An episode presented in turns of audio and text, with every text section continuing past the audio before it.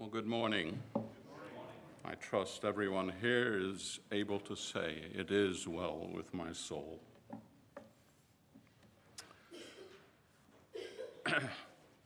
the elders, uh, along with a number of brethren, have been meeting together and, uh, to uh,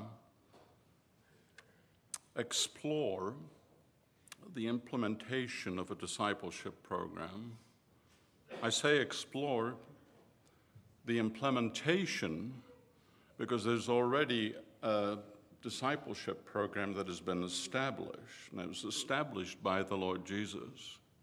It isn't a matter of establishing the plan, it is a matter of implementing in the church and in our own lives. And so we've been looking at this and praying about this uh, over a period of time, and they've asked, the elders have asked me to come up and speak about that just a little bit. And there are two other brethren that were actually scheduled for this morning Rick Markley and uh, my grandson Nicholas, and they graciously stepped aside because I was in town, so thank you for that. And so we're going to address this issue of a discipleship program. You know, folks, we've been missing it as a church. We've been missing it. We've been sending our kids, our young people, young women and young men, off to Bible colleges. We've been sending them off to special discipleship programs, some even to seminaries.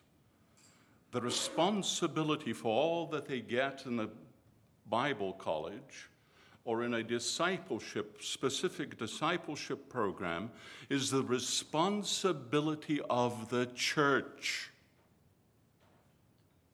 And the Lord Himself so established it. And so, what I'd like to do this morning is not talk about implementing a discipleship program. I'll save that for tonight. How we can get together and implement the program that has already been set forth by the Lord. What I'd like to do this morning is look at how the Lord has established that program, discipleship, and how it was implemented in the early church. So it would give us some idea of how we ought to act today. Turn with me, if you would, to a familiar portion, the very last chapter of the book of Matthew, Matthew chapter 28.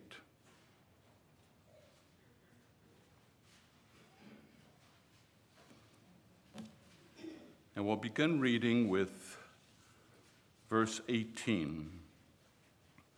And Jesus came and spoke to them, that is, to the eleven, if you Go down to verse 16. All authority has been given to me in heaven and on earth. Go, therefore, and make disciples, or if you have the King James, and teach all the nations, baptizing them in the name of the Father, and of the Son, and of the Holy Spirit, teaching them to observe all things that I have commanded you, and lo, I am with you always, even to the end of the age. Here is not a request, but a command from the Lord. Just prior to his ascension, he meets up with 11 of his disciples and he brings forth a proclamation here a commission not just to those 11, but to the church at large and everyone individually in the church.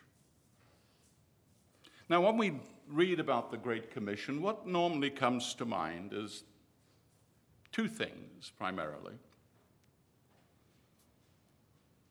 One is, well, that's wonderful. Uh, you're called to go out into the all among all the nations into the world. Well, that's um, that's good. But that's not for me. I'm not a pioneer missionary. That's for pioneer missionaries. And if you're speaking of that being a factor here within the country, close by, well, doesn't God have evangelists for that sort of thing?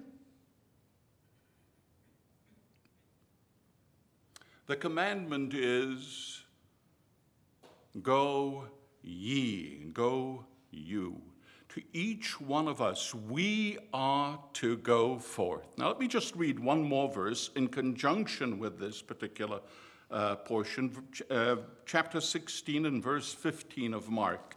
It's exactly the same incident, but seen through the eyes of, uh, uh of Mark.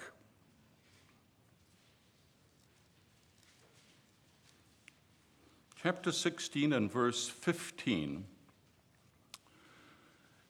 And he said to them, Go into all the world and preach the gospel to every creature. We didn't read about the presentation of the gospel directly, it's obviously insinuated in, um, in uh, Matthew, but here, that same incident go and preach the gospel.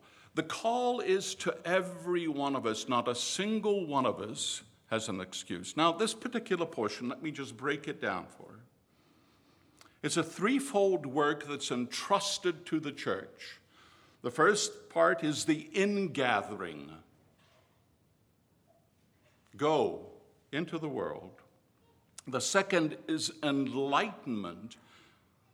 Teach them all things that I have commanded you. And then the third is incitement to holiness, discipleship. You start out there and you bring them to the Lord as Lord. And encapsulated, or perhaps a parenthesis around that, are these um, encouragements Verse uh, 18 All authority has been given to me in heaven and on earth, so go. Now, the Lord always had authority, but here he's speaking as the, the head of a new creation. And I have authority both in heaven and on earth. Pretty soon I'm going to be in heaven, but I still have authority on earth.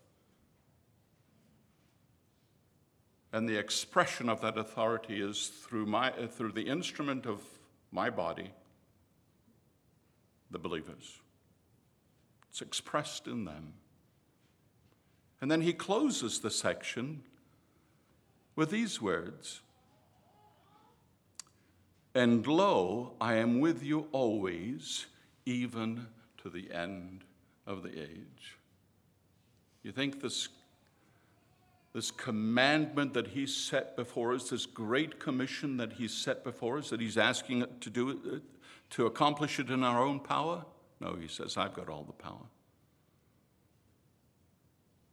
Does He just given it to us and said, Here, you take it on?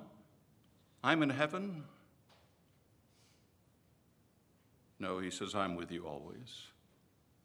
I'm with you always.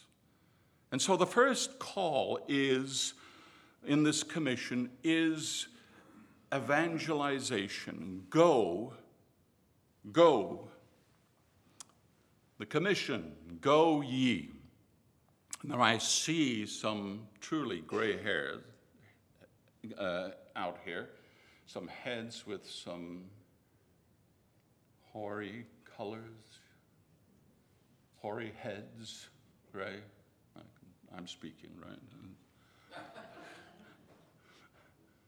Uh, you say, Me? I'm supposed to go?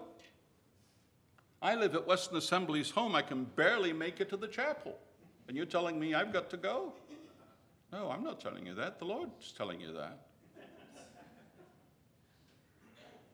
What is he saying? He's saying that the the efforts in the assembly are to be evangelistic efforts. Not every single one is going to be the feet that go out there, but there ought to be prayer And there ought to be, as people are brought in, those that are interested in the well being of new souls that come in, and the care, the ongoing care, the opening of homes, the invitations, the shaking of hand to make people well. It's a body endeavor, it's body dynamics that is in view here.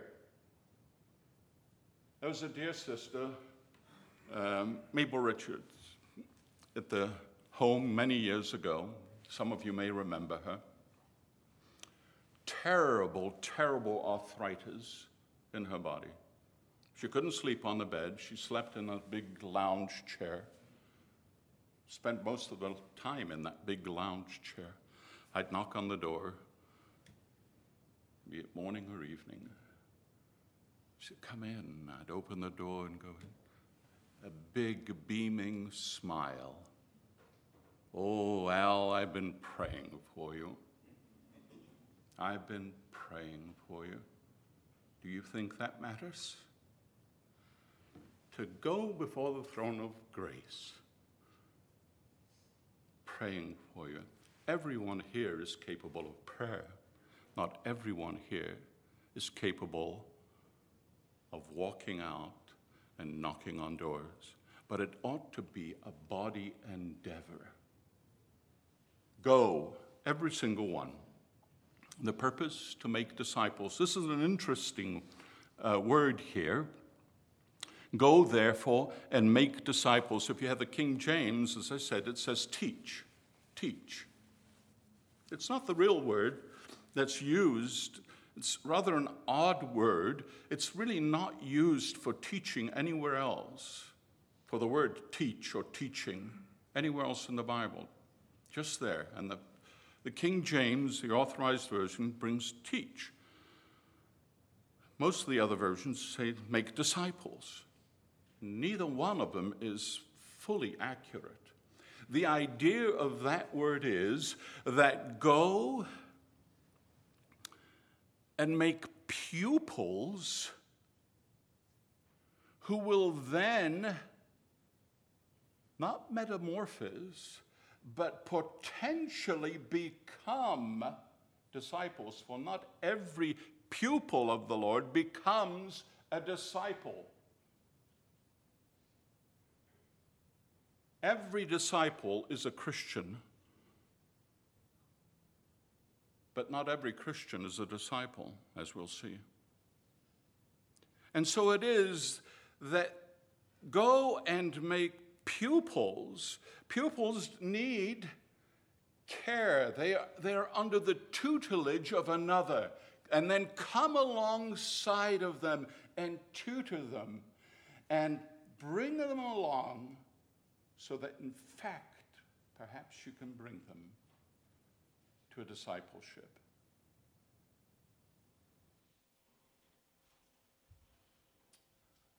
The great purpose of the church is not merely to bring souls, new souls into midst.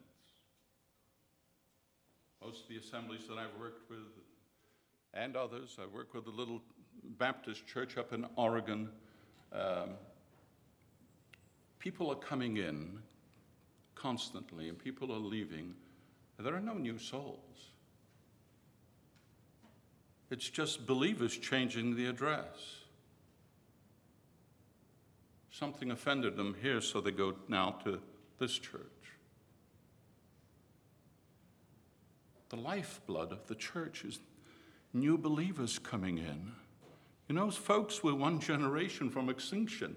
Now, we're not going, there's not going to be any extinction because the Lord said, I will build my church. But really, are we reproducing? And so there's the issue of evangelism here to come and make disciples, to transition the pupil to a disciple. The means, as we read in, in uh, Mark, is by way of the gospel.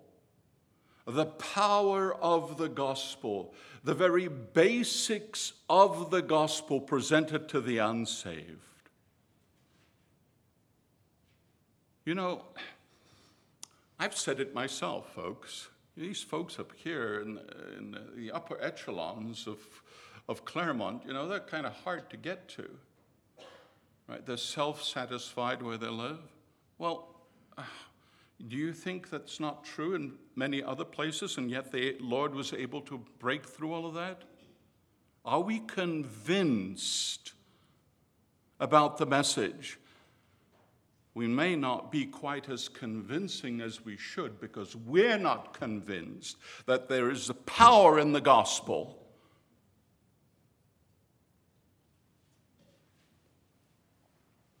This fear all nations. All nations.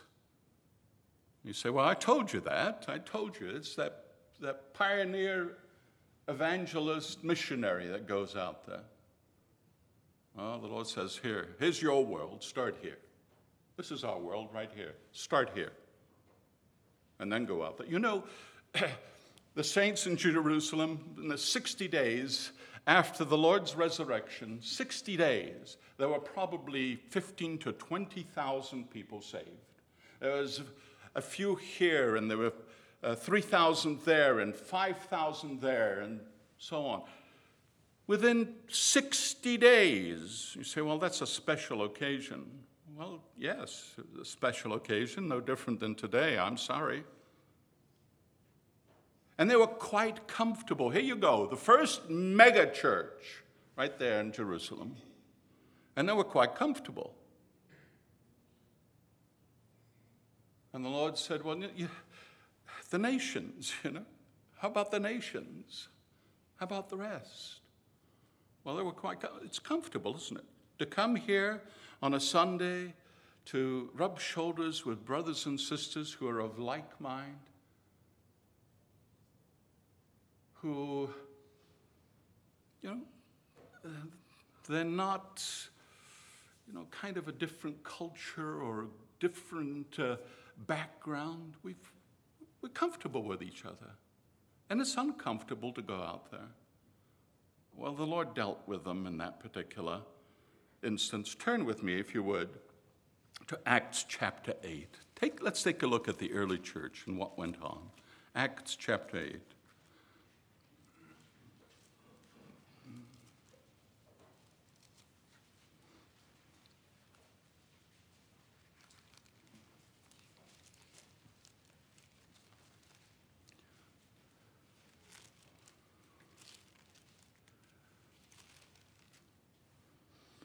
Acts chapter 8. Let me just read a full little section here. This is right after, of course, Stephen is martyred. Verse, uh, verse 1 of chapter 8. Now Saul was consenting to his death, that's to um, Stephen's death. At that time, a great persecution arose against the church, which was at Jerusalem, and they were all scattered throughout the region of Judea, regions of Judea and Samaria except the apostles. And the devout men carried Stephen to his burial and made great lamentations over him. For Saul, or as for Saul, he made havoc of the church, entering every house and dragged off men and women, committing them to prison. Therefore, those who were scattered went everywhere preaching the word. That word scattered is an interesting word. It isn't haphazard scattering. It is the scattering of, that a farmer does with his seed. It's systematic and purposeful. And here it is. Who's the instrument here that the Lord uses for the scattering of the saints? So that they can reproduce Saul, Saul of Tarsus. And they said, Well, therefore, we've, we are persecuted, so therefore, let's go and preach Christ. And they were scattered. That is, that they were sown. If, and if you look through the book of Acts, how they went out. They went out to metropolitan areas, areas where there were large uh, concentration of people. And then, if there was a synagogue, synagogue there, they would go to the synagogue. And if there was no synagogue, they went to um, the monotheists, the closest one to it. You know, I don't have to talk about multiple gods and just adding another god there. I'll talk to them about one God.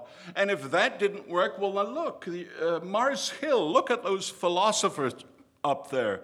At least they're asking the right questions. Let's go and talk to them. It was planned out, and God took these men and women as seeds, He scattered them, and He sowed them in those regions so that they could reproduce what? One? For one? No. One for a hundred. You see, we have small visions. We talk about we're happy if one soul is saved, well, so is heaven. But the mandate is to go out, and time is short to go out and make disciples. Go out with the Word of God. If I plant, if a farmer plants one little corn into the ground and just looks for a return of one, he's not going to farm for very long. There's some fellows here that like to go fishing, others fellow, other fellows that like to go into the fishing boats to eat sandwiches, but uh, I don't know who that would be. But, and you're happy, aren't you? When you catch one or two fish, maybe you'll go in another month. Scott goes out another month and he's happy if he brings a couple of fish back in. Well, that's great for sports fishing. It's terrible if you're a commercial fisherman. You've lost it, haven't you? God wants us to be farmers and commercial fishermen. We think small thoughts. That's a problem. So we ought to plan out an avenue of attack to go and win our world for the Lord. We could go on, I'd be run out of, running out of time, but we, we see this whole principle, the multiplication, the ex, exponential growth within the church as these brethren and sisters went out. The second area of work that the Lord has uh, given us is that work of spiritual enlightenment. Teach that's what he said. Go and teach. Go therefore and make disciples of all the nations, baptizing in the name of the Father and of the Son and of the Holy Spirit, teaching them to observe.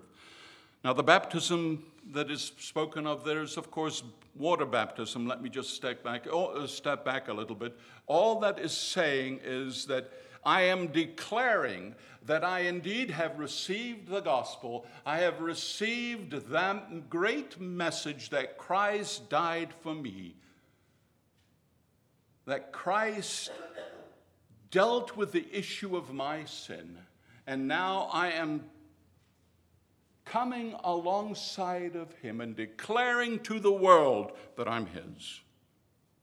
The end product there. But then we're supposed to go out and teach. Teach what? The pupil. You come alongside and you bring him alongside. We could look at uh, scriptures throughout. I've just picked out a few. For instance, there is the teaching of a behavior in Titus chapter 2 uh, and verse 3. The teaching of behavior. The women were supposed to, the older women were supposed to go and help the younger women in their home lives. And it says they are teachers of good things. There are some older women here that have been through uh, child rearing years and a lot of issues in their life. Younger women can draw on that. Some of the older women can go out and be of help to them. Teaching, of course, it isn't just to, to that, it's other behavior as well. There's a teaching of the word. Paul, in speaking to Timothy, And the things which thou hast heard of me among many witnesses, the same commit thou to faithful men who shall be able to teach others.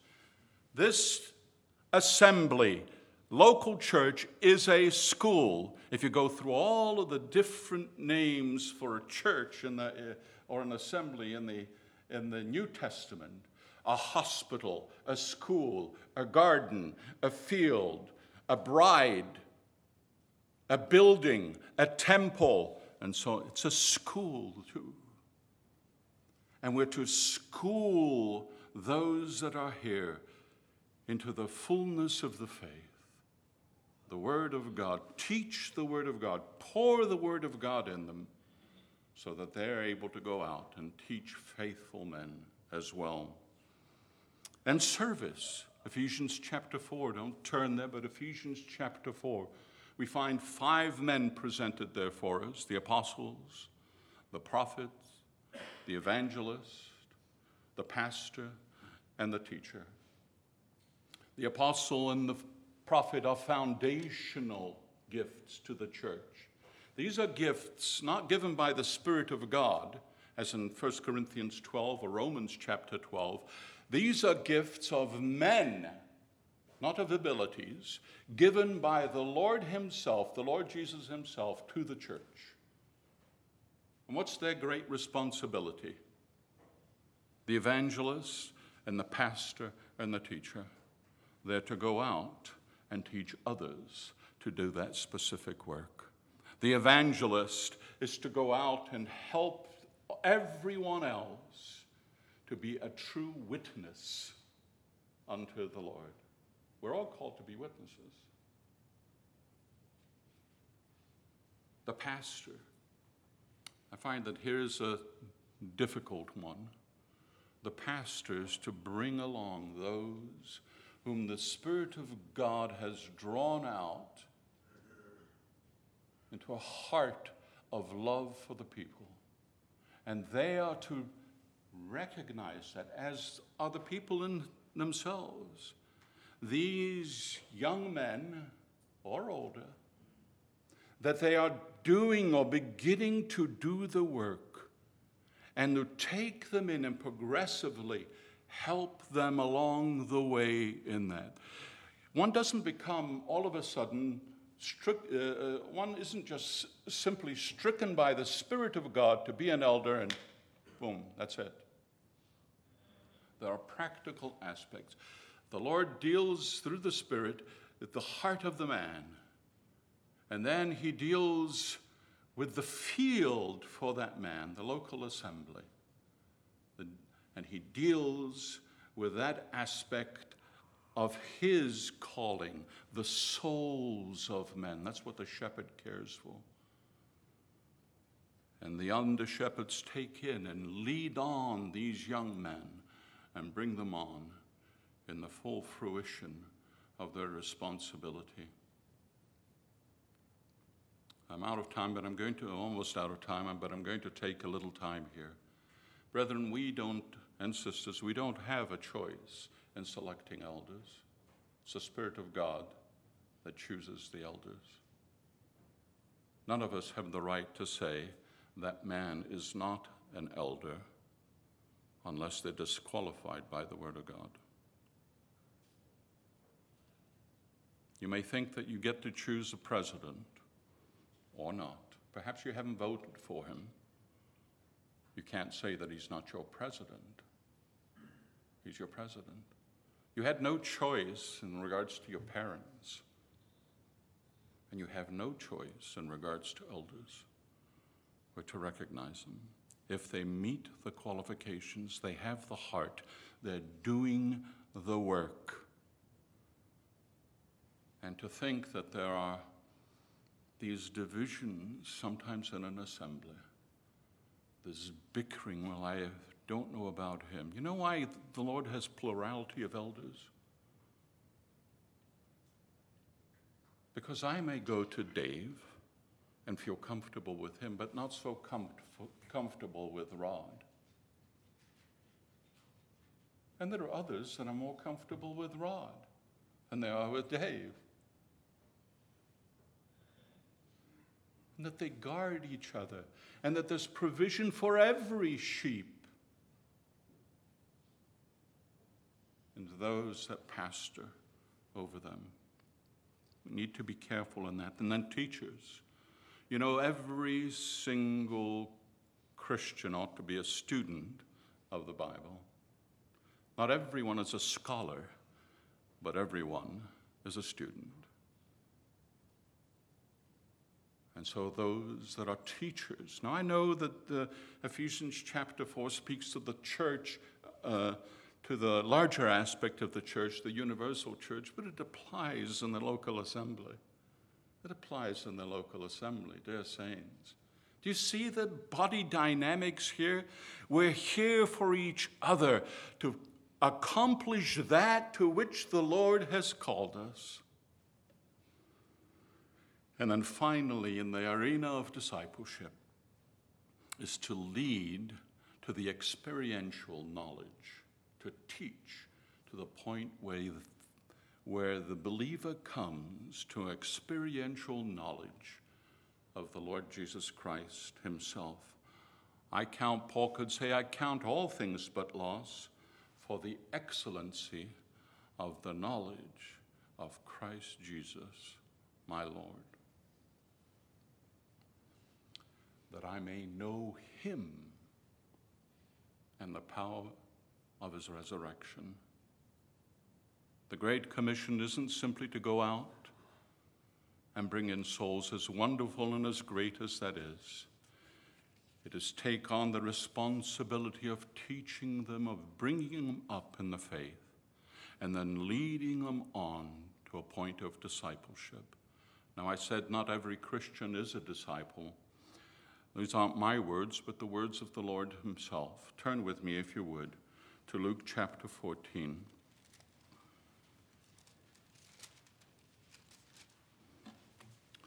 Luke chapter 14.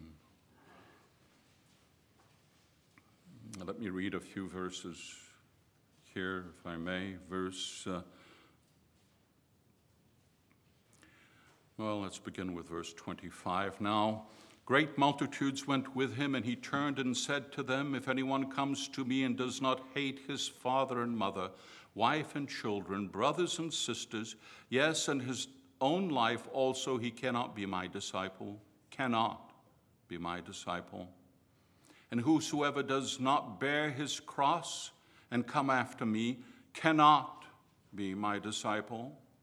For which of you, intending to build a tower, does not sit down first and count the cost, whether he has enough to finish it, lest after he has laid the foundation and is not able to finish all who see it begin to mock him, saying, This man began to build and was not able to finish.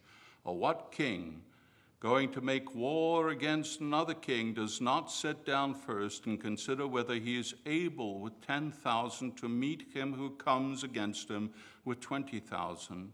Or else, while the other is still a great way off, he sends a delegation and asks condition of peace.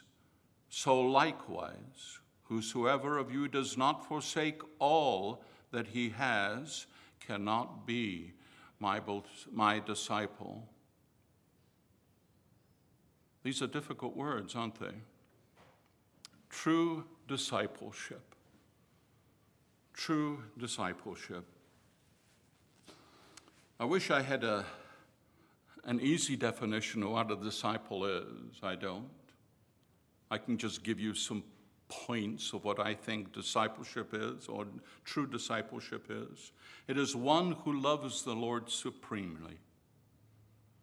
It is one who, sa- who rests in his sacrifice. It is one who follows him obediently. And above all, it is one who displays these factors so that I can identify them and you can identify it in them a disciple. There are three exclusions that are given here. The first one is, as I said, you cannot be my disciples if you don't hate your father and your mother and so on and so forth. Well, that word hate, I have to be careful with that. It's a, a comparative word. It's not used here in the way that we use the word today, to hate. Really, the word suggests to love less. To love less. If anyone comes to me and does not love less his father and mother and wife and children, so on and so forth, and himself also, cannot be my disciple. You see, the Lord Jesus expects preeminence in our lives, first place. I wish we had the time to go to the second chapter of the book of Revelation. I'll leave that for your own time. And there, the Lord is speaking to the first of the seven churches, the book of Ephesus. And he brings forth this litany of things that he approves of them. We would be put to shame if we were compared to that list. But the final element, he says, is you're a fallen church because you have lost your first love? No, because you have left your first love. Left your first love. The Great Commission is to build disciples where the Lord Jesus Christ is preeminent in the life of the believer. You left, you lost, uh, you left your first love. Again, for the sake of time, it, it is one who also avoids the cross. What does the cross mean here? Whosoever does not bear his cross and come after me cannot be my disciple. What is the cross? Well, in relationship to the believer, turn with me. I, am uh, going to take the time. Romans chapter 6, if you would, please. Romans chapter 6. In relationship to the believers, we need to understand that we are dead unto sin. The Lord Jesus Christ is the only one that could die for our sins. But at that cross, he also died unto our sins, unto sin. And we are included in that. We, our sins, not only were dealt with by the Lord Jesus in a judicial way, but we were made dead unto sin there. And we partook of that in the death of Christ. What it says, verse uh, 2 of chapter 6 of Romans. Certainly not uh, well, let me go to verse 5 for continuity. Uh, verse 1, continuity. What shall we say then? Shall we continue in sin that grace may abound? Certainly not. How shall we who died to sin live any longer in it? It was taken care of at the cross. And so, in relationship to the believer, it's the issue of sin having been taken care of. Now, drop on down just a, a little bit here.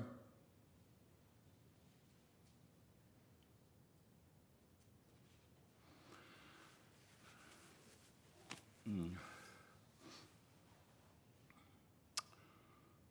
Verse 6.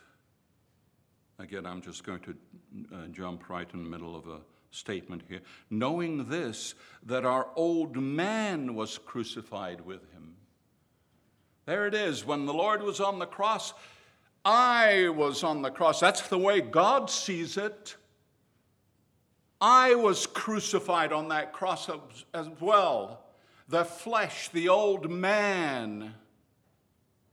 So, not only is the issue of sin not having now any dominion over me, or shouldn't have dominion over me, the sin issue, but also this old man shouldn't have dominion over me. You say, well, gosh, I, every time I get out of bed, I'm already in trouble. You see, judicially, that old man is dead. Dead. Let's see here. Verse 11. Likewise, you also reckon yourself to be dead indeed, indeed to sin, but alive to God in Christ Jesus alone, our Lord. Yes, that old man is going to come in. Judicially, he's already dead. But it's like that man that's in prison for murder. He's been found guilty, he's been condemned to death, and yet he's walking. And what is that call that they make, the guards make? Walking dead man. We have to recognize that there's a dead man within us, walking dead man. And we are to reckon that to be the fact. God has taken care of that in the death of the Lord Jesus Christ. I am dead. I am crucified. And sin has no dominion. I am dead unto sin as well.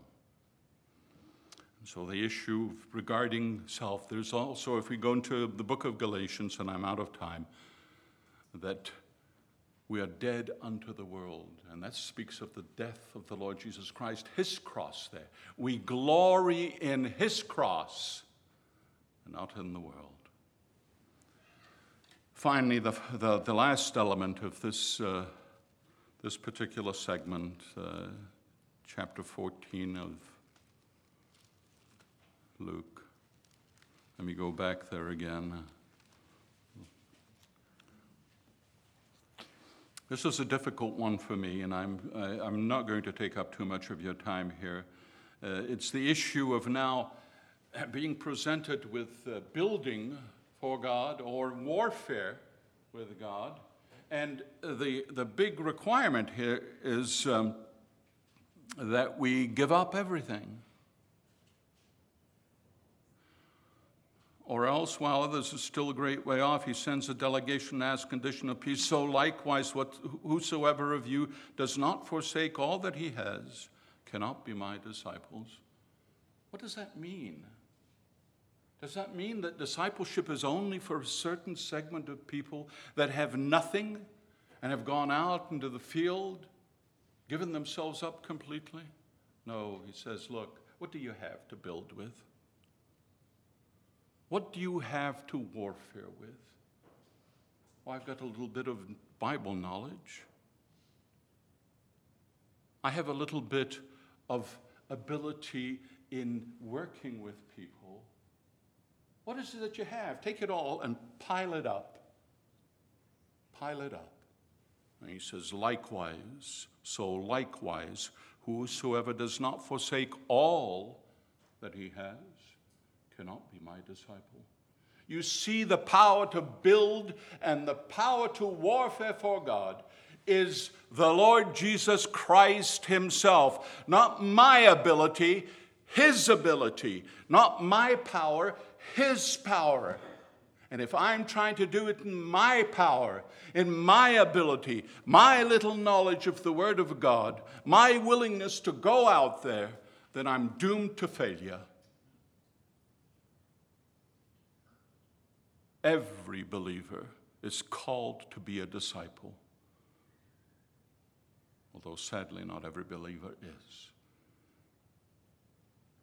These three elements, these three exclusions to discipleship. Dear Saints, time is well gone.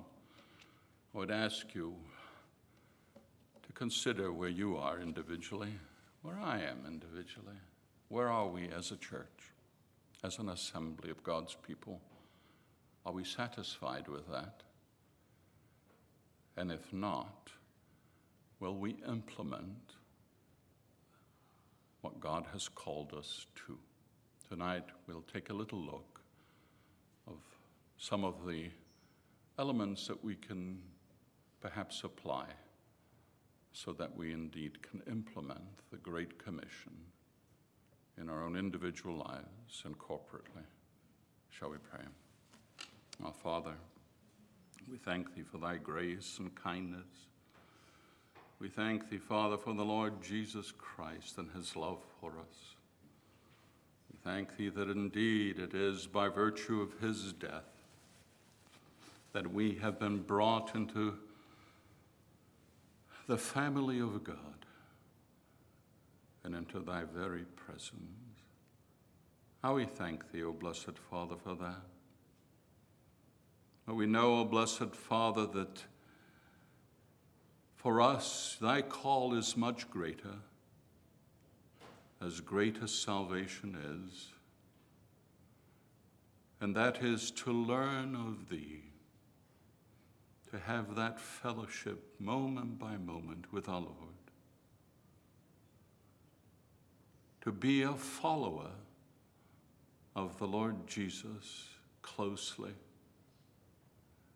an example to those that are following us. Be ye a follower of me, even as I am of Christ Jesus. We ask, Father, for strength. We know the provision of the, the power of our blessed Savior is there. And we recognize in all of this his very presence. Encourage us, O gracious Father. Give us the pathway. Open the doors so that we, Father, might make a difference in the power of the Spirit of God here where we are. In the blessed name of our Savior, we pray. Amen.